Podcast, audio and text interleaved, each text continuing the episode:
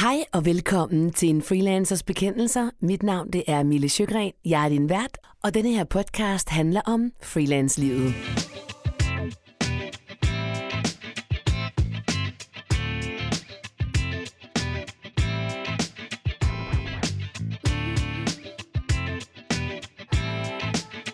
Den her podcast den er til dig, der er interesseret i freelance-livet, i at være freelancer, og hvad du ellers kan bruge din tid på, når du er freelancer.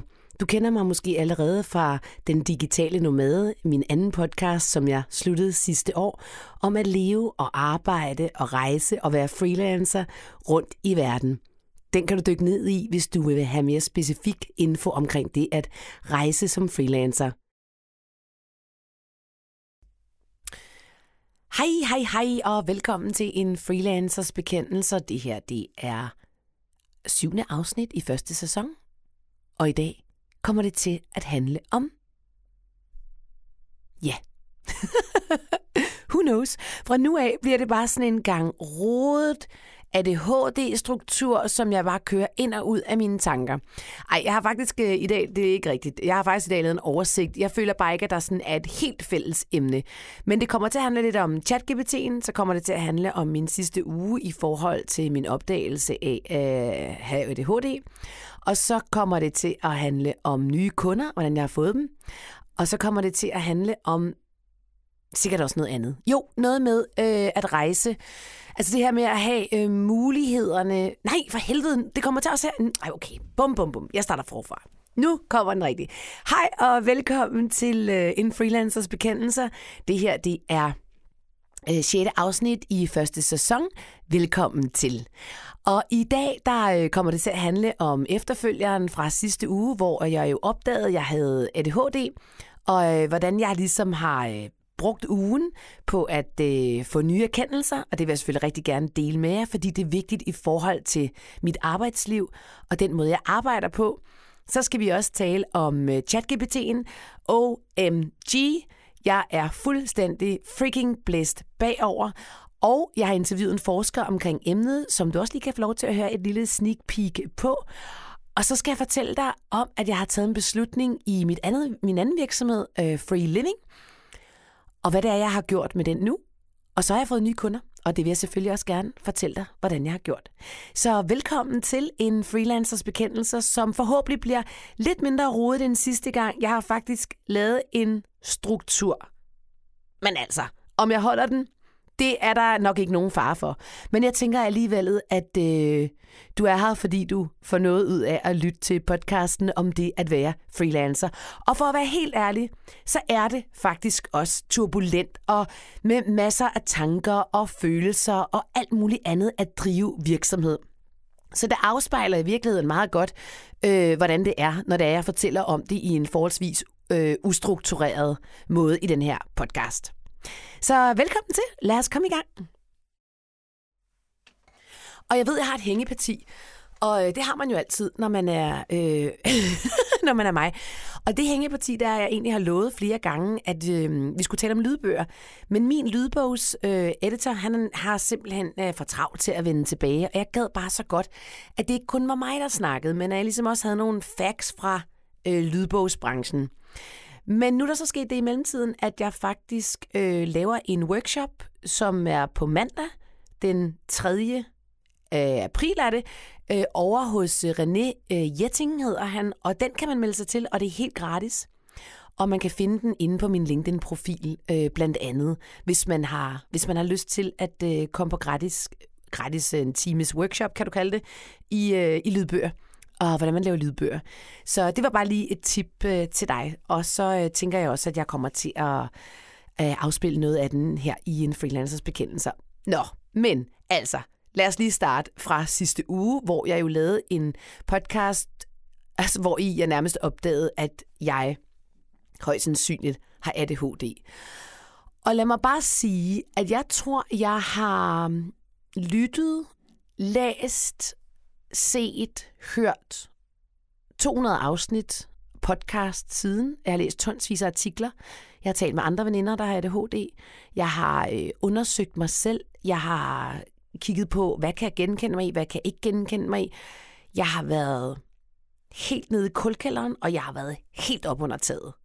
Det har været den sindssygeste uge.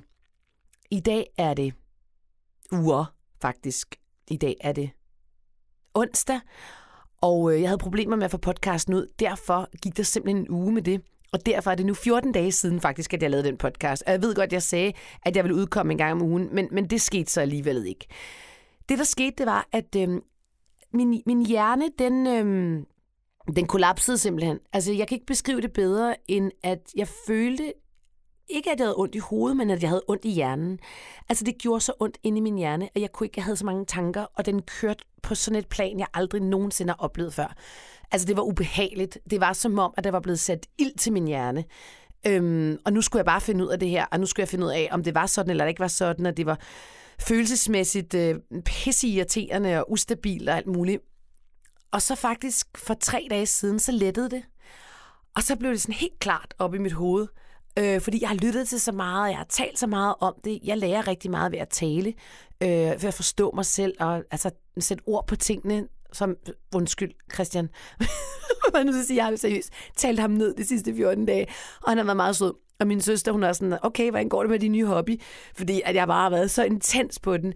Og det er jo så også noget af det, jeg har undersøgt og fundet ud af, at det er noget af det, som man gør, når man har øh, ADHD. Altså når man er hyper på den måde. Og jeg har simpelthen fundet så mange fede ting, som jeg godt lige kunne tænke at dele med jer kort. Fordi det skal jo selvfølgelig ikke handle om ADHD. Og sidste gang sagde jeg, at jeg kan jo ikke selv diagnostisere mig selv. Men det er jeg egentlig blevet enig med mig selv om, og det kan jeg godt. Fordi hvem fanden skal egentlig bestemme, hvad jeg genkender mig i? Vi taler bare om, at det her det er fire bogstaver, man har sat sammen, fordi at man har skulle øh, kunne øh, forklare, hvorfor nogle børn var meget udadreagerende i, øh, den, i, i folkeskolen. Ikke? Det var jeg i øvrigt også selv. Altså, jeg øh, sprang rundt på bordene, jeg var i specialklasse, jeg havde ekstra matematik, jeg øh, var skide sjov at være sammen med, fordi der var altid gang i den, og, øh, og øhm, ja, så, så jeg har haft det her altid i mig. Øhm, og noget af det, som jeg har bidt mærke i, altså okay, først og fremmest, nu afbryder jeg mig selv igen, har jeg været til lægen. Bum. Jeg har fået en henvisning til en psykiater. Hun var enig med mig, men vi havde også en fed snak om, og hvad skal du så bruge det til? Og det var faktisk mig selv, der sagde det. Hvad skal jeg så bruge det til? Fordi jeg har jo indrettet mit liv efter den, jeg er. Jeg lever et lystbetonet liv. Jeg lever et liv, hvor mine forser og alt det, jeg er pissegod til, kan få plads. Jeg lever ikke et liv i rammer. Jeg lever ikke et liv, hvor jeg skal møde ind på bestemte tidspunkter. Og selvfølgelig har jeg nogle udfordringer i forhold til koncentration og huske ting og, og alt det her, men jeg har alligevel formået på en måde at skabe et liv, der passer ind i den måde, min hjerne fungerer på. Så der er 52 ugers ventetid på at få en udredning hos, hos en psykiater, eller jeg kan vælge, vælge at øh, gøre det privat, og det koster mellem 10 og 15.000. Sidste år brugte Christian og jeg 50.000 kroner på at øh, gå i terapi sammen med vores datter og, og Christian, øh, hvad hedder det, Vikus, fordi øh, Elva havde øh, fået misofoni, og, øh, og det fik, kunne vi ikke få nogen penge til, så vi har brugt rigtig mange penge på, på terapi, og det gør jeg selvfølgelig også gerne. Men jeg blev lige pludselig i tvivl om, hvorfor det var vigtigt for mig at få den udredning. Og det, det jeg egentlig kan mærke, det er, for jeg er slet, slet ikke i tvivl. Altså prøv at høre, nu har jeg, jeg har researchet internettet i bund om ADHD. Og jeg er slet ikke i tvivl om, at, øh, at min hjerne kører efter det styresystem. Og hvis jeg nu ikke vil have medicin, hvad skal jeg så egentlig bruge det til? Så skal jeg kun bruge det til, at jeg kan sige til andre mennesker, jamen, min hjerne fungerer sådan her, jeg har ADHD. Tro på mig, der er faktisk en psykiater, der siger det. Jeg har været igennem den her test. Du skal tro på mig. Det er jo den, nærmest den eneste årsag til det. Og det er også en vigtig årsag, fordi det er faktisk, har jeg nu allerede oplevet i min vennekreds, hvor svært det er at fortælle. Nogle af mine veninder var bare sådan, ja, det har du. Selvfølgelig har du det. Og lyttede og talt med mig og fortalt mig om, da vi gik i skole, og jeg har heldigvis venner tilbage, øh, både fra folkeskole og gymnasiet, og hvordan det var at, øh, at, at lave opgaver med mig og så videre. Og nogen sagde bare, det har du ikke. Øh, og det er lidt hårdt at blive mødt i, fordi de er jo ikke inde i min hjerne. De ved jo ikke, hvordan min hverdag er. Og så kan jeg få sådan en kommentar om, du kan da godt koncentrere dig i en konversation eller i en samtale. Og nu kommer vi bare til det vigtige, venner her. Ikke? det er så forskelligt fra person til person at have ADHD. Der er så mange myter om det at have ADHD. Myter, jeg også selv har, og eller havde måske, fordi jeg ikke vidste særlig meget om det. Du kan sagtens koncentrere dig, når du har ADHD. Det er en kæmpe myte at tro, at folk ikke kan koncentrere sig om et emne eller en samtale, fordi de har ADHD. Men det er rigtigt, at folk med ADHD kan ikke koncentrere sig på samme måde om stof, som de ikke finder interessant. Hvor folk, der ikke har ADHD, på en eller anden måde synes måske også, det er røvsygt, men de kan godt. De kan godt sætte sig ind i det. De kan godt koncentrere sig. De kan godt finde motivationen til det. Folk med ADHD kan bare ikke, hvis det ikke er interessant. Og hvis jeg kan holde fokus i en samtale, så er det jo fordi, at det er det, jeg brænder for. Det er relationer. Det er det, jeg tænder på. Det er samtaler med spændende mennesker. Og det er derfor, jeg kan holde koncentrationen i det. Der er virkelig meget, jeg ikke kan holde min koncentration i, og som jeg synes er røvsygt, og hvor jeg flakker. Og hvis du ser mig til et netværksarrangement, så fiser og farer jeg rundt. Og det er vidderligt, fordi at jeg ikke kan, jeg kan ikke blive særlig længe i samtaler, hvis de ikke er meget dybe, og det er virkelig ikke for at være...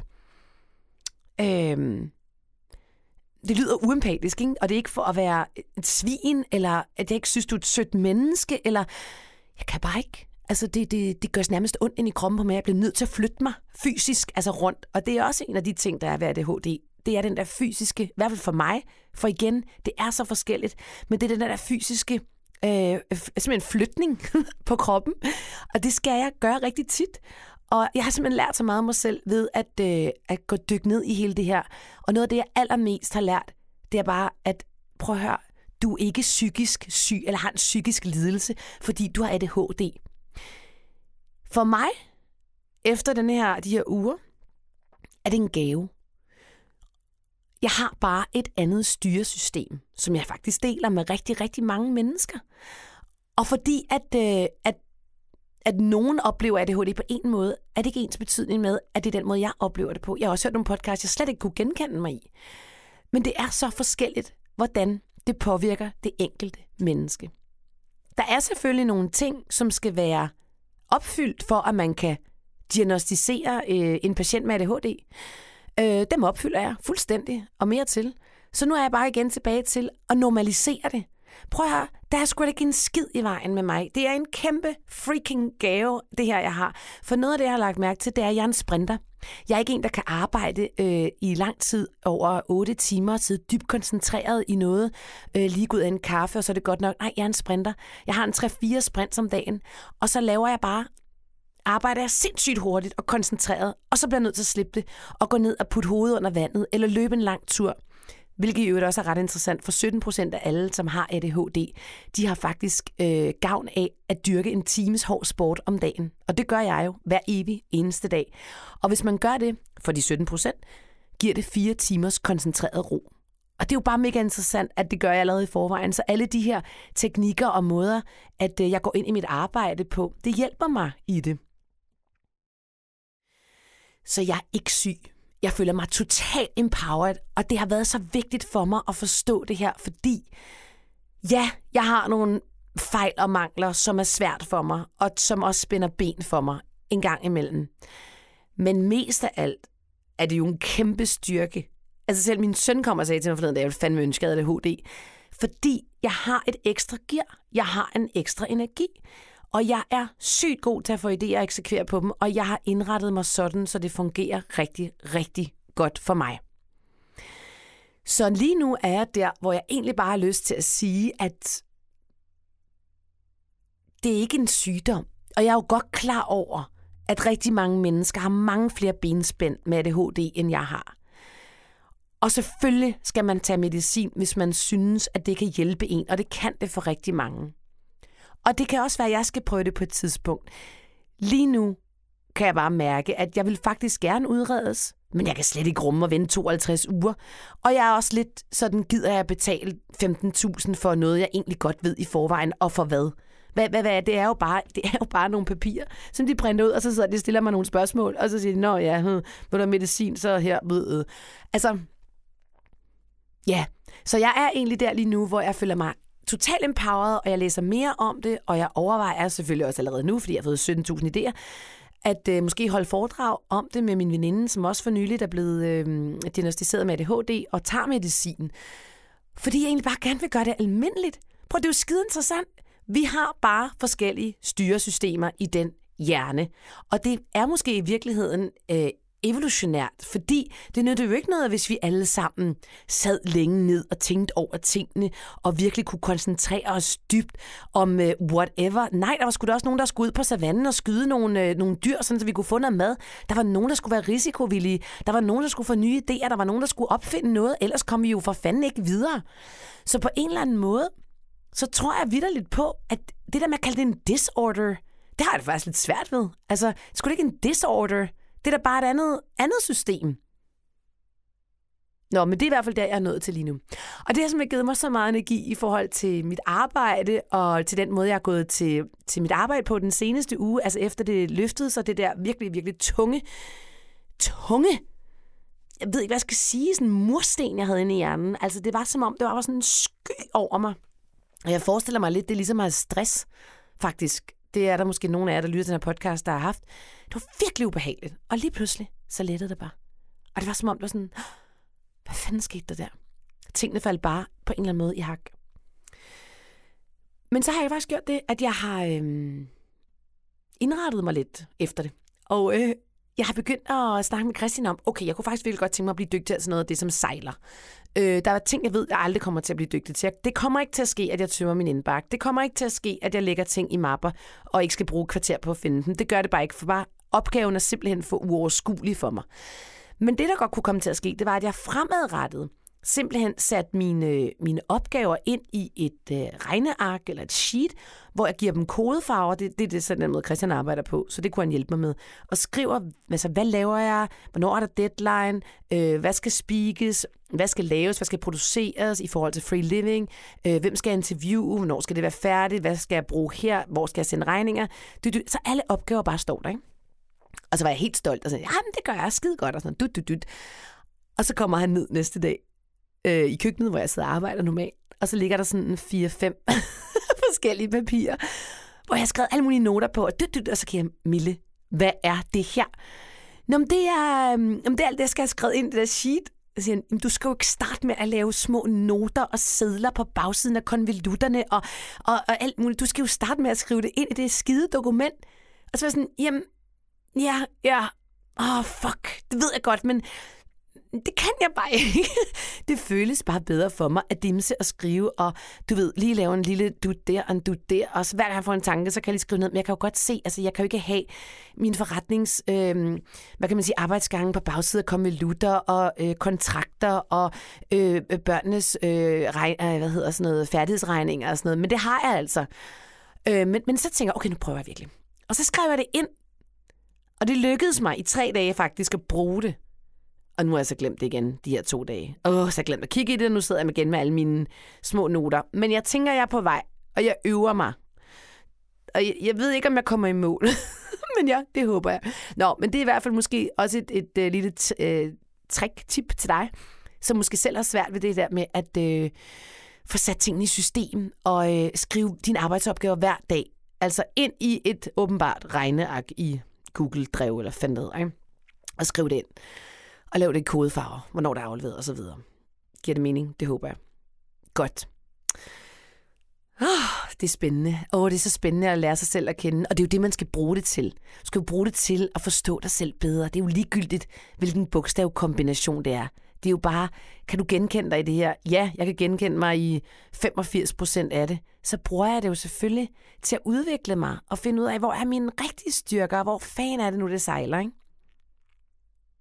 Hvorfor er det, jeg ikke kan huske en skid?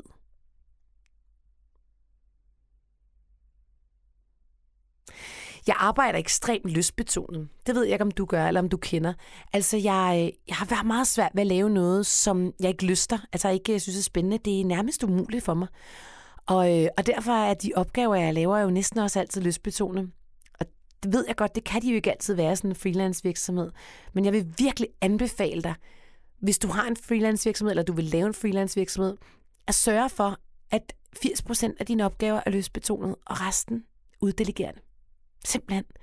det er så dræbende for ens kreativitet, og for det, du kan, og for der, hvor du skal øh, højne din energi, og der, hvor du bare skal performe godt.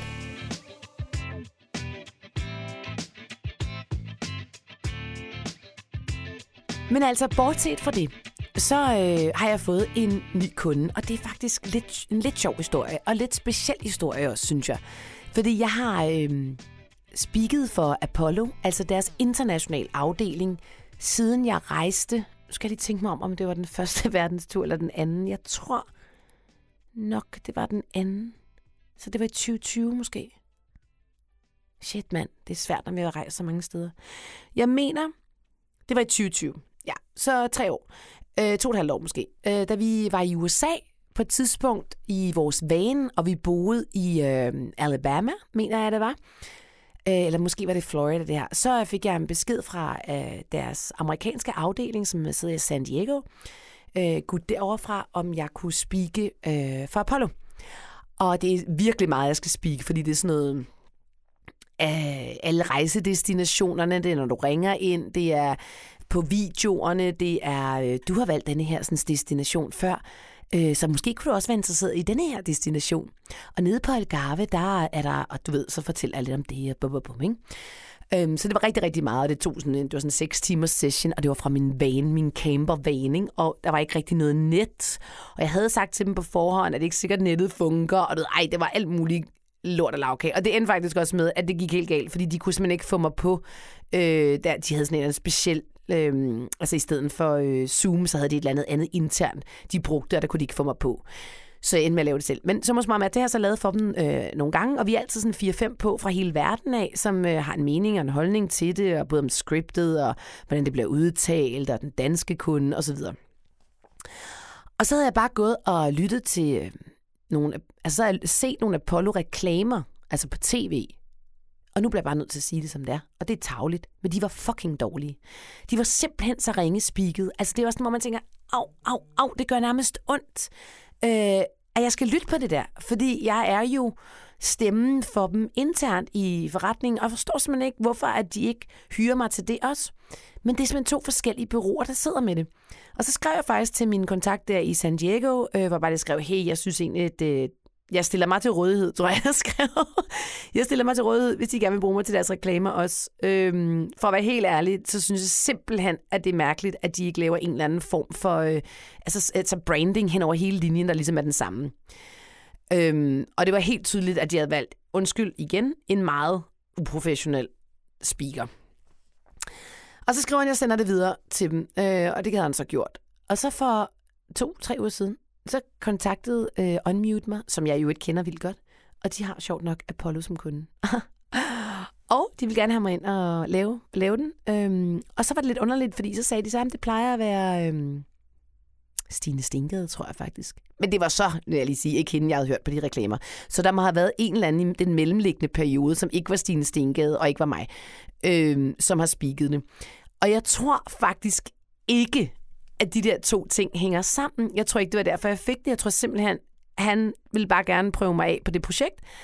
Øhm, og så skrev jeg nemlig til ham, hey, jeg speaker jo alt, alt for Apollo internationalt. Og så var han sådan, nå, gør du det? Nå, men det er jo perfekt, så hænger det jo godt sammen. Og det er jo bare sjovt, det der med, altså, jeg har jo sendt det ud, jeg har skrevet det, øh, de har fået det at vide, men det er så ikke rådet til det bureau, som så åbenbart har Apollo nu. Måske har de også brugt nogle andre bureauer. Øh, det tænker jeg, at de har i den mellemliggende periode, hvor de har brugt den der speaker, jeg synes var virkelig ringe. Undskyld. Øh, igen, der findes bare Ja, der findes virkelig meget øh, ringe lyd derude, det bliver jeg nødt til at sige. Og det handler jo selvfølgelig om penge øh, og erfaring. Og det er ærgerligt, men øh, det er nu engang sådan, der. Og øh, jeg kan godt høre, at jeg får sådan lidt dårligt som over at disse nogle kolleger, ikke? Men altså, ja, jeg synes ikke, det lyder godt. Anyway, jeg har været inde og lave den nye. Og, øh, og det er bare mega fedt. Og jeg tænkte lidt på, om man... Det var lidt måske bare sende og sende ringe i, va- i vandet på en eller anden måde. Og så kom Apollo til mig, selvom at det ikke var, di- var en direkte forbindelse på den måde, som egentlig havde skaffet mig det der job. Og hvad kan vi bruge det til? Altså, kan vi, kan vi bruge det som et freelance-råd? Ja, det synes jeg faktisk godt, du kan. Fordi der er jo det her med hele tiden at sætte ringen ud i vandet. Der er jo hele tiden det her med at gøre opmærksom på sig selv. Sørge for, at ens kunder ved, hvad man kan. Øh, sørge for, at øh, man går ind og påvirker der, hvor man kan. Og så kan det godt være, at det faktisk ikke var det job, eller den kontakt, jeg havde i San Diego, som egentlig førte til det her job, som jeg fik for Unmute. Men vi ved det faktisk ikke, vel? Det kan jo godt være, at der bare foregår nogle ting et eller andet sted, man ikke er herre over. Og derfor er min råd egentlig altid at sørge for at være derude og fortælle om dine ydelser. Og blive ved med det. Og sige, det her brand, kunne jeg, det her brand og mig, vi passer pisse godt sammen. Det kunne jeg godt tænke mig at arbejde for. Det er også noget med ligesom at tage mm, magten over sin egen forretning og sige, prøv at jeg vil gerne arbejde sammen med BMW, fordi de er pisse bæredygtige, og de laver rigtig mange øh, elbiler, og det passer sindssygt godt ind i min storytelling i, øh, i brands, øh, eller i... Øh, i content, eller hvad fanden man nu laver, øh, skriver øh, øh, brands identitet osv. Altså, det må man jo godt sige. Og ikke nok, man skal ikke bare sidde derhjemme og sige det, mens man øh, mediterer. Det kan man også godt. Øh, det er jo også en måde at sende det ud i verden på. Men man må også godt kontakte nogen, så de ved det. Og det er jo ikke sikkert, at der er et job lige nu. Er det ikke sikkert, at de vil bruge dig lige nu? Men de kan jo ikke vide det, hvis du ikke siger det højt. Det kan også være LinkedIn, man siger det på. Man kunne også lave et opslag, der hed, de her fem kunder, dem vil jeg gerne arbejde sammen med. Hvorfor vil jeg gerne arbejde sammen med dem? Og hvorfor? Og hvad mener jeg, jeg kan gøre for dem? Hvad er det, min stemme kunne gøre for de her produkter, for eksempel? Det var da egentlig en pissegod idé. Det tror jeg faktisk, jeg vil gøre. Kan vide, at man kan sende det ud på LinkedIn? Er det sådan lidt blærerøvsagtigt, eller hvad? Nå, hvad tænker du? Eller er det bare sådan meget fedt opslag? Hvis jeg selv kunne vælge, så vil jeg gerne arbejde sammen med de her fem. Så vil, okay, et opslag kunne lyde. Nu sidder jeg lige og tænker højt, mens jeg er i på her. Øhm, hvis jeg selv kunne vælge, så ville jeg gerne lægge stemmen til de her fem brands. Og det vil jeg. Et, fordi. To, jeg mener, jeg kan give. Tre, de er fremme i skoen. Det skal man også lige rose dem, ikke? Det er altid godt at rose andre. Det skulle man måske starte med. Ja, ej, det skulle da mega fedt opslag. Det tror jeg, jeg vil lave. Og øh, du må også gerne bruge det. det synes jeg kun er dejligt. Du kan bare, hvad hedder det, hashtag mig og sige, ideen kom fra Milles podcast. Det må du gerne. Øh, en freelancers bekendelse, hvis du synes, det er en god idé. Og så har jeg faktisk haft en rigtig god måned mm, i forhold til sidste måned. Der var den lidt ringe egentlig. Øhm, den her måned har jeg haft rigtig meget at lave. Jeg er blevet færdig med øh, Anne Skars bog Future Sense, øh, hvor jeg skulle lave en masse rettelser. Både fordi, at øh, jeg havde udtalt nogle ord forkert, og fordi, at, øh, ja, at noget af oversættelsen ikke var, var helt godt nok. Og det havde med taget lang tid. Er du vanvittig, men, øh, men nu er jeg færdig. og, øh, og det er dejligt. Åh, det er en dejlig følelse af, at jeg har lige sendt Anne en faktura og hele øh, svineriet i lyd til hende og hendes øh, lydmand. Som jeg nu i øvrigt skal holde en lille workshop med, som du er meget velkommen til, der handler om lydbøger. Sagde jeg også det i starten? Fedt nok, jeg kan ikke huske, hvad jeg har sagt. Øh, men jeg laver en, en workshop om, om lydbøger. Jamen, det sagde jeg jo i starten for helvede. Det var jo det, jeg allerede har sagt. Men nu siger jeg det så igen. Det er hendes øh, lydmand, som jeg laver en øh, lydbogs-workshop med. René Jetting hedder han. Og så er det sådan, at jeg har egentlig som regel sådan ret mange forskellige kunder. Jeg har også lige fået andel energi øh, som kunde, hvor jeg skulle lave noget til dem internt. Det var sgu en meget sjov opgave, specielt fordi der også var øh, instruktør på opgaven. Det elsker jeg jo. Og øh, jeg ved ikke, de kontaktede mig bare. Og så spiker jeg jo rigtig meget for Føtex, og jeg spiker også rigtig meget for Ilva. Det er mine helt store kunder. Og jeg laver rigtig, rigtig, rigtig, rigtig, rigtig meget for dem. Og øh, nogle gange, så kan jeg godt blive lidt nervøs, fordi at det her med, at når, når nogle kunder fylder så meget i ens butik lige pludselig, så det er altså vigtigt, at man får nogle, nogle nye ind. Altså, øhm, så, så, så pengene egentlig ikke kun kommer primært for to store kunder. Jeg har det altid sådan, at jeg vil have, at det skal komme fra fire kunder i hvert fald. Sådan, så man har råd til ligesom at, at miste en eller skifte ud. Jeg mistede jo øhm, Drømmeland her for nylig. Jeg har faktisk haft dem i 10 år. Det er mega lang tid, ikke? Men jeg vidste godt, hvor det bare hen af. Det har været mange år, hvor de sådan, har haft meget svært ved at finde deres fokus og har ikke vidst, om de skulle lave tv-reklamer eller webreklamer osv., og, og nu øh, er det faktisk, mener jeg, er blevet overtaget af nogle andre. Men altså, jeg ved ikke, om jeg har mistet den helt, men jeg har i hvert fald slet ikke det flow, som jeg havde øh, fra dem. Og det betyder også, at jeg skal ud og have en anden stor kunde. Og så fik jeg Føtex, og det var jo mega fedt. Men jeg skal ud og have en mere, som ligesom bare ligger og, og, og bliver ved med at sende noget til mig. Så det her med sendt ud i verden, og det, det kommer det jo så også til mit øh, nye LinkedIn-opslag, øh, som jeg glæder mig til at skrive. Og så øh, kan jeg fortælle en nyhed, flere nyheder. Denne her nyhed, jeg skal fortælle dig om, det er, at jeg ejer jo også Free Living, som er et community for freelancere, som jeg stiftede for tre år siden præcis. Øh, lige da corona ramte hele verden, sammen med Silla Rosentoft, min partner, og det har virkelig været pisse sjovt og op og ned og udfordrende og alt muligt andet. Kaotisk og alt muligt. Og nu har vi simpelthen besluttet os for, at vi åbner øh, communityet og gør alt gratis. Oh my god. Og det sker på lørdag, 1. april. Og hvorfor gør vi så det? Det gør vi, fordi at jeg har ikke mere energi på rigtig at drive det. Det er ekstremt svært at blive ved med at få folk ind på en øh, abonnementsordning, når vi kun er os to. Vi øh, kørte simpelthen surt i det i maj måned sidste år, hvor vi begge to havde stresslignende symptomer. Øh, så vi sad lidt simpelthen om og øh, fokuserer udelukkende på vores øh, freelance-kurser, øh, vores workshop, som jeg også fortæller dig om lige om lidt, øhm, hvor vi har folk igennem øh, online og sparer med dem online og kører de her kurser. Men det betyder så også, at jeg igen har fået totalt fornyet energi på øh, free living, og jeg bare har lyst til at lave så meget content. Det er jo så underligt. Lige pludselig så tænker jeg, shit mand, der, nu kommer der masser af publikum jeg skal lave en masse ny content. og der ligger altså 300 videoer og podcast om at være freelancer, om at rejse ud i verden, og alt muligt fantastiske, øh, hvad hedder det, øh, sparringsrunder, du kan gå ind og se. Der ligger øh, interviews, der ligger så mange fede ting. Så det er ikke fordi, at der ikke er noget til folk, der kommer ind. Men for mig blev det sådan, der skal ske noget nyt. Og det, jeg lige har lavet nu, det er et interview med Thomas Plov, som er øh, forsker på, øh, i kunstig intelligens på Aalborg Universitet. Og jeg ved ikke, om du er begyndt at bruge kunstig intelligens og ChatGPT. Men det er jeg. Og jeg bliver bare nødt til at sige, oh my freaking god. Jeg elsker det. Det er Guds gave til mig. Det er Guds gave til det der med at få gjort tingene færdige. Altså, det er fuldstændig magisk, men det gør vidderligt også, at der vil være rigtig, rigtig mange mennesker, som ikke længere har deres arbejde. Jeg nævner oversætter, SEO-optimering, øh, øh, content writing, hjemmesidetekster, øh, webdesigner, øh, øh, designer måske det hele taget. Prøv at høre her, denne her ChatGPT kommer til at overtage alle de her opgaver.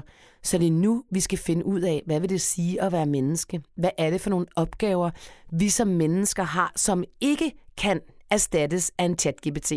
Og det er noget af det, som jeg blandt andet også taler med, øh, med forsker Thomas Plov om. Og her kommer der et lille indblik i, hvad det er, den kan, denne her sådan, chat-GPT. Og ja. det kan man sige, det er, jo, det er jo en måde at bruge det på at sige, at jeg har nogle idéer, øh, og hvor der så måske er nogle delopgaver, hvor jeg kan bruge ChatGPT til at løse dem på den ene eller på den anden måde. Ja. Sådan at der stadigvæk er et menneskeligt, kreativt element i det, øh, men hvor man får noget hjælp af teknologien til det. Man kan sige, at i mange tilfælde, hvis du skal have ChatGPT til at skrive en tekst, til jul bad jeg ChatGPT om at give mig juleevangeliet på 15 linjer. Øh, øh, en, en teologisk variant af juleevangeliet på 15 linjer. Og, øh, og det, det, øh, det fik jeg jo så, men, men jeg havde jo så nøje instrueret den om, hvad det var, altså hvor langt det skulle være, og hvilken variant af juleevangeliet det skulle være. Øh, og sådan er det jo med ChatGPT. Altså hvis man skal have noget, man kan bruge, så skal man jo også instruere den. Man skal føde oplysninger ind i den, ja. øh, for at den producerer øh, lige præcis det, man gerne vil have. Ja. Så, så på den måde er der jo stadigvæk noget arbejde ved også at bruge den, kan man sige. Du kan høre hele interviewet på lørdag 1. april inde på Free Livings hjemmeside, freeliving.dk. Og det er jo gratis, så du går bare derind øh, og lytter. Og øh, jeg bruger det selv rigtig meget nu. Så jeg bruger det for eksempel til, at jeg skriver en tekst på en 3-4-5 linjer, og så skriver jeg retten for fejl, i for, altså det er i forhold til free living for eksempel, når vi laver indlæg der, retten for fejl, sørg for, at grammatikken er i orden, og gør den lille mere fyldesgørende. Og så får jeg en halv side ud. Og hvis jeg ikke synes, jeg kan genkende mig selv, så øh, siger jeg, prøv lige en gang til. Ej, en gang til. Indtil den er der, hvor jeg tænker, det der, det kunne jeg også have fundet på at skrive. Bang, ryger den ind. Det tager måske mm, halvandet minut, max. Og normalt vil det jo tage mig, det ved jeg ikke, en halv time at sidde og lave sådan et indlæg der, hvor jeg skal skrive Øh, så bruger jeg den til at komme med... Jeg sparer simpelthen med den. Jeg siger, jeg siger giv mig... Øh, giv mig et bud på, hvordan mit pitch til en podcast kan se ud til DR omkring sundhed. Der skal være noget med øh, overgangsalder, der skal være noget med forskere, der skal være noget med øh, sport, og der skal være noget med tarme, og der skal være noget med øh, whatever. Ikke? Øh, hvordan bliver jeg yngre, eller hvordan holder jeg mig ung, eller et eller andet. Ikke? Øh, giv mig en, et pitch i 10 afsnit, og så går der seriøst 40 sekunder. Ingen gang. Så har den givet mig et pitch, hvor jeg bare sidder og tænker, fuck, hvor er det vildt. Det kunne jeg ikke engang selv have skrevet det der. Eller det kunne jeg selvfølgelig godt selv have skrevet, fordi det gør jeg jo hele tiden, og det har jeg jo gjort. Men det er jo fuldstændig vanvittigt. Så jeg begynder at bruge den til det. Jeg har ikke, vil sige, har sendt, jeg har ikke sendt et pitch ud nu, som ChatGPT'en har skrevet, fordi jeg er også lidt nervøs, fordi der er også et eller andet i, at jeg kan ikke helt mærke det selv. Altså for mig, øh, at, at forstå den kreative proces handler også rigtig meget om at skrive, øh, altså selv at skrive, altså simpelthen gøre det i fingrene, det fysiske arbejde. Og hvis jeg ikke gør det, så er det bare noget, der ikke har med mig at gøre. Så jeg skal lige finde ud af, hvordan jeg kan bruge det, sådan, så jeg også føler, at det er mig. At det, jeg kan jo selvfølgelig bare gå ind og rette i det og skrive til og fra og sådan noget. Men jeg har faktisk aldrig været særlig god til at rette i noget, som allerede er skrevet. Jeg kan bedre lige at starte forfra og ligesom sige, det er det mit, nu gør jeg det til mit. Og gå ind og rette i noget, også hvis jeg har skrevet noget tidligere, og så skal jeg ind og bruge det til noget, og så skal jeg, du ved, sætte noget nyt ind. Nej, det, det synes jeg, for mig er det, det er svært. Det ved jeg ikke, om det er for dig, men det er måske det med overblikket og struktur og sådan noget. Det, det kan jeg sgu ikke finde ud af. Men øh, jeg synes i hvert fald, du skal prøve at, øh, prøve at gå ind og bruge øh, den der chat-GPT og se, hvad den, hvad den kan og, øh, og hvad den ikke kan.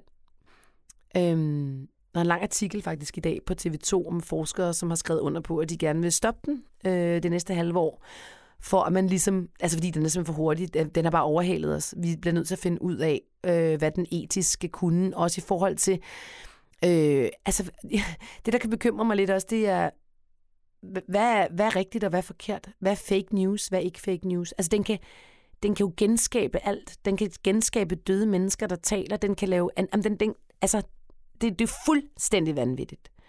Og det er måske en meget god idé, at vi lige får bremset den, sådan så vi ikke får, altså hvordan vi skal vide, hvad der, er, hvad der er rigtigt og forkert. Altså hvad er det, vi læser? Hvad kan vi stole på? Hvilke nogle informationer kan vi reelt stole på? Og hvad med vores nysgerrighed? Det er også noget af det, jeg snakker med øh, Thomas Plov om i det her interview. Men lige nu, der vil jeg bare anbefale dig at bruge den. Og noget af det, jeg faktisk også kommer til at, at bruge den til, det er, at øh, Silla og jeg, vi laver en workshop i, øh, Nå, nu kommer der lige nogen. Hvem kommer? Hvem kommer? Hvem kommer? Hola. Hola, hola, hola. Jeg er lige ved at lave en podcast. Yes. Du kan kun komme, hvis du siger noget fornuftigt. Nå, men så kan jeg lige tease for næste uges podcast. Hvad snakker vi om? Øhm, vi tager, snakker om ChatGPT. Alright. Ja, som Christian, du er også begyndt at bruge ChatGPT'en. Det er jeg. Ja. Hvad, er du glad for den? Øhm, Hvad har du brugt den til? jeg har brugt den til, ja, den hjælper med at lave faktabokser til mine artikler. Ja. Og det er jeg jo ret glad for. Ja. Øh, Ikke fordi, at jeg skal selvfølgelig faktatjekke alting. Mm. Men, Nej, hvem gider det? Nej, det kan de selv gøre. men mange af de faktabokse, jeg skal skrive, er jo inden for områder, jeg forvejen ved rigtig meget omkring. Ja. Så det vil sige, at... Men, men det kan fx være et givet lægemiddel. Mm. Ikke? Hvad kan det bruges til? Mm. Lad os sige, det er øh, semaglutid. Mm, hvad er det? Det er Novo Nordisks GLP-1-receptoragonist, som findes i blandt andet Vigovi, som der bliver snakket rigtig meget om. Yes. Yes, til behandling af svær overvægt. Ja. Godt. Jeg ved jo godt en masse om øh, semaglutid. Så hvis jeg for eksempel bliver chat GPT om at lave en faktaboks, så siger jeg, lav lige en faktaboks om semaglutid. Ja. Så spytter den en faktaboks ud. Så kan du hurtigt se, om den er Så kan jeg jo bare, jeg kan hurtigt kigge ned over og se, om det stemmer overens med de fakta, jeg allerede ved. Ja. I stedet for, at jeg lige skal, åh, hvad er det nu? Og sådan, du ved, man kan jo godt komme i en situation, hvor man godt ved noget, men hvor man gerne lige vil eftertjekke Ja, det ja, selv. ja. Men når det bliver præsenteret for mig, er jeg jo ikke på noget tidspunkt i tvivl om, det er rigtigt eller Ja, forkert. ja, okay. Så den måde bruger jeg det på. Fedt. Den måde, hvor jeg også rigtig gerne vil bruge det på, er inden for øh, min, øh, mine bøger, når jeg Ja. skriver bøger. Mm.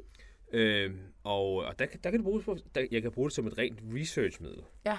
Øh, hvilke typer stande var der på et spansk marked i 1200-tallet?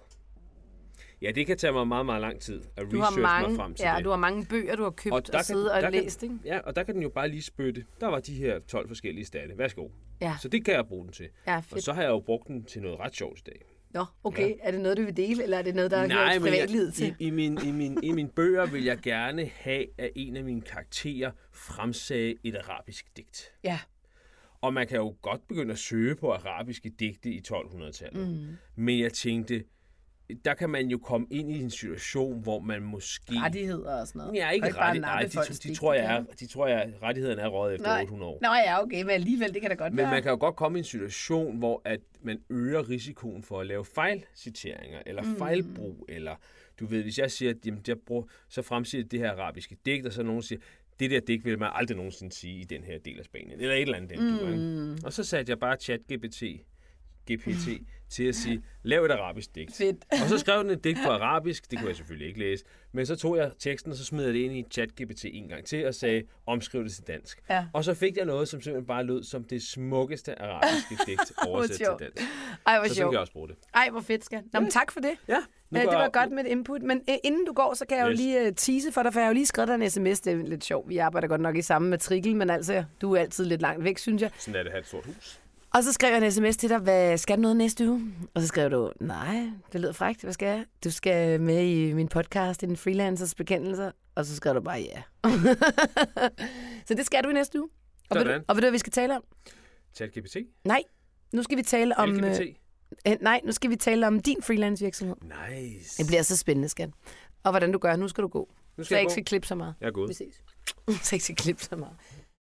Øh, nå, ja, så fik vi lige tisset lidt for det. Øhm, Christian driver jo også en freelance forretning, og øh, noget af det, han kan, er simpelthen så sindssygt, og det vil jeg så gerne dele med jer. Og så skal vi også tale lidt om, hvad man kan tage for sine artikler, og så videre, hvordan man tjener penge. Alright, øhm, bum. Jeg var ved at fortælle om den der workshop-dag, tror jeg, på en eller anden måde. Kom jeg til det? Nå, øh, brr, anyhow, øh, det er noget af det, jeg synes, der er ret fedt ved at have sin egen forretning, og det her med at få idéer. Så kan man bare skabe en ny idé, og så kan man eksekvere på den. Altså øh, noget af det, som øh, jeg har lagt mærke til, når det er, vi kører de her sådan, øh, kurser, som vi kører på Free Living, altså freelance-kurser, hvordan du åbner en freelance-forretning osv., det er, at rigtig mange har svært ved hele den der kompetencedelen. Altså det med, hvad, hvad fanden kan jeg egentlig, og hvordan kan jeg sætte det sammen på nye måder til en bæredygtig forretning. Og det holder jeg et øh, kursus om, og det bliver sådan, ja, yeah, lad os holde et kursus, lad os holde en workshop, lad os mødes rigtigt herhjemme hos mig, ude i min spanske Naja, hvor der er plads til 15 mennesker, og billetterne er allerede begyndt at blive solgt. Så hvis du vil med, så øh, skriv lige til mig, så øh, du kan få en, en, en plads, hvor vi, vi arbejder simpelthen med, simpelthen med, at når du går derfra, skal du have to idéer til en virksomhed, du kan starte. Altså freelance virksomhed. To idéer til, hvad du med dine kompetencer kan komme i gang med. Og, øh, og vi skal selvfølgelig også bruge ChatGPT'en, og det var derfor, jeg kom til at tænke på det. Fordi den øh, inkorporerer vi nemlig også i undervisningen i forhold til at spare. Og det glæder jeg mig sindssygt meget til. Og du bliver selvfølgelig ikke spist af med alt kedelig mad, fordi vi elsker mad. Så der står selvfølgelig lækker mad på menuen, øh, og rigtig gode mennesker, som du skal spare med. Og både Silla og jeg, vi åbner også vores netværk op for dig, så hvis vi ser en øh, synergi mellem nogle i vores netværk og dig, så er vi ikke blege for at øh, skabe forbindelse til, øh, til dem. Det har vi gjort en milliard gange før. Vi har også fået mennesker i arbejde og skabt øh, kunder for dem, i blandt andet også i Free Living. Øhm, så det skal du vide, at det er noget, det vi gør. Det blev sådan lidt salgsagtigt. Men det var egentlig ikke det, der var meningen. Meningen var egentlig bare, at jeg ville fortælle, det at være freelancer kan jo indebære mange ting. Altså man kan jo have mange forskellige produkter på hylderne, og jeg driver både free living, og så har jeg en workshop, og så laver jeg noget online øh, sparring på øh, min, øh, min freelance uddannelse, og så har jeg jo Mille Speak, hvor jeg arbejder og får kunder i, og så laver jeg jo podcast og forsøger at sælge øh, min podcast. Og øh, hvordan går det egentlig? Det går røvens til. Altså ung, den bliver bare ikke solgt. Jeg har faktisk sendt den videre nu også til TV2 Ego. Har ikke hørt en skid fra dem. Øh, bum. Men altså, nu har jeg lige redigeret øh, Trine Ravnkilde, og jeg er i gang med at redigere Johan Ørting, som jeg har lavet interview på. Og mm, kæft, det er godt. jeg synes virkelig, det er godt. Altså, jeg, jeg er faktisk imponeret over mig selv. Det er jo egentlig meget fedt at være det. Så øh, jeg tænker, det skal nok lykkes på et eller andet tidspunkt, og ellers så ender jeg meget med at udgive dem selv. Altså, ja, nu må vi se. Vi ser, hvad der sker. Men øh, så må så meget med i hvert fald bare, den er, den, er ikke, den er ikke solgt endnu. Men vi er også kun i marts, ikke? Og ser, om jeg ikke når det inden sommeren på et eller andet tidspunkt.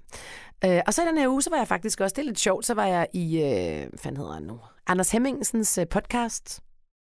Fordi at for seks år siden, der blev ringet op i P3, øhm, som var blevet tippet om, at det var mig, der indlæste den der telefonsvaren. Velkommen til telefonsvaren. Og den gik totalt viral. Og jeg blev bare taget med bukserne ned, og jeg blev, jeg blev ikke spurgt om noget. Jeg røg direkte i æderen, og jeg var jo selv lidt radio, så det var ikke noget problem. Jeg gik bare ind, og du ved, snakkede med dem, og de lyttede ikke til overhovedet, hvad jeg sagde. De sagde bare, har du lavet telefonsvaren? Og så sagde jeg, ja, yeah. Og så var det bare, woohoo, fedt nok, dyt, dyt, dyt. Og så, men har du lavet den? Og det ved jeg sgu ikke. Altså, jeg har jo lavet en milliard telefonsvar. Jeg vidste ikke, at det var en bestemt telefonsvar, de hentydede til. Anyhow, der er gået seks år, og de synes, det er skide sjovt, så uh, Anders Hemmingsen ringer op til mig og siger, hey Mille, øh, vi vil gerne have dig ind og snakke om det der med, at du er, du er stemme i telefonsvaren. Og så siger jeg, det er dejligt, men så vil jeg gerne uh, fortælle dig, at det, er, det er, tror jeg ikke, jeg er. Øhm, og det er, var en, en misforståelse, og det er sjovt, den er gået viral og sådan noget. Og så øh, laver de så et eller andet indlæg, indslag, fandt af det, om det, at, øh, at jeg faktisk ikke var øh, den stemme alligevel. Og så havde de så også øh, Jakob med, som var ham verden, der sad der dengang. Det var meget sjovt. Det kan du høre faktisk nu, hvis du vil. Det er, sådan nogle, øh, det er også en måde på en måde at øh, skabe lidt opmærksomhed omkring sit, øh, sit brand på. Det er at sige ja til sådan nogle lidt skø, halvskøre ting. Han har så bare glemt at tagge mig i sit opslag i dag. Det er jo sådan lidt irriterende. Fordi at det er jo også god reklame for mig. Øh, så ved folk, at okay, hun arbejder som speaker. Men jeg siger faktisk altid ja til, næsten altid, at deltage i, altså, i folks ting. Podcast, øh, workshop, øh, skøre ting øh, med Anders Hemmingsen. Fordi at mit brand, det er så vigtigt. Og siger selvfølgelig ikke ja, hvis det ikke er noget, der ligesom kan fremme mit brand. Men det er så vigtigt for mig, øh, og det er det garanteret også for dig, hvis du er freelancer, at øh, vi må gerne stå frem, og vi må gerne dele, hvad vi mener, og hvad vi laver, og, og blive set og hørt på det. Så hvis du får chancen for at komme i medierne, eller hvis du får chancen for at komme i folks podcast, eller har lyst til at være med, så kan du også bare skrive til dem. Hvis du synes, at øh, du passer ind i en eller anden podcast, hvor du har noget at byde ind med, skriv til dem. Det skal du da klart gøre, fordi vi vil jo gerne have folk med i vores podcast. Så vi skal jo engang imellem at lave nogle interviews, så det vil jeg helt klart anbefale. Og, øhm, og det kommer der noget ud af. Måske ikke lige efter en podcast, eller to, eller tre debatindlæg, eller hvad du nu gør. Men på sigt gør det. Nå, jeg føler, at jeg har talt øh, utroligt øh, længe øh, den her gang. Og derfor vil jeg slutte af nu. Øh, det var øh, ugerne, der gik med nye kunder, med ChatGPT'en, med workshop, med, øh, med ADHD-forståelse. Øh, og dem er du blevet involveret i her i en freelancers bekendelser. Og hvis der er noget af det, du er nysgerrig på, så skriv endelig til mig. Og det var der faktisk nogle af jer, der har gjort efter min sidste podcast og min forrige podcast. Og jeg vil bare sige til jer, tusind tak, både for jeres forståelse og jeres idéer, og øh, også øh, til jer, der skriver, hvem jeg kan kontakte i forhold til min podcast Ung. Det er så mega dejligt at høre fra jer. Og hvis nogen af jer får noget som helst ud af den her podcast, som jo ikke er sponsoreret øh, af nogen, så øh, kan I jo selv give den en lille spons på øh, min mobile pay 26 20 92 82. Alt er velkommen. Ha' en rigtig dejlig dag. Hej. Og vi ses i næste uge med Christian Sjøgren, som er videnskabsjournalist, som fortæller lidt ud af, hvordan han arbejder, og hvor skide travlt han har. Det er faktisk helt vildt latterligt.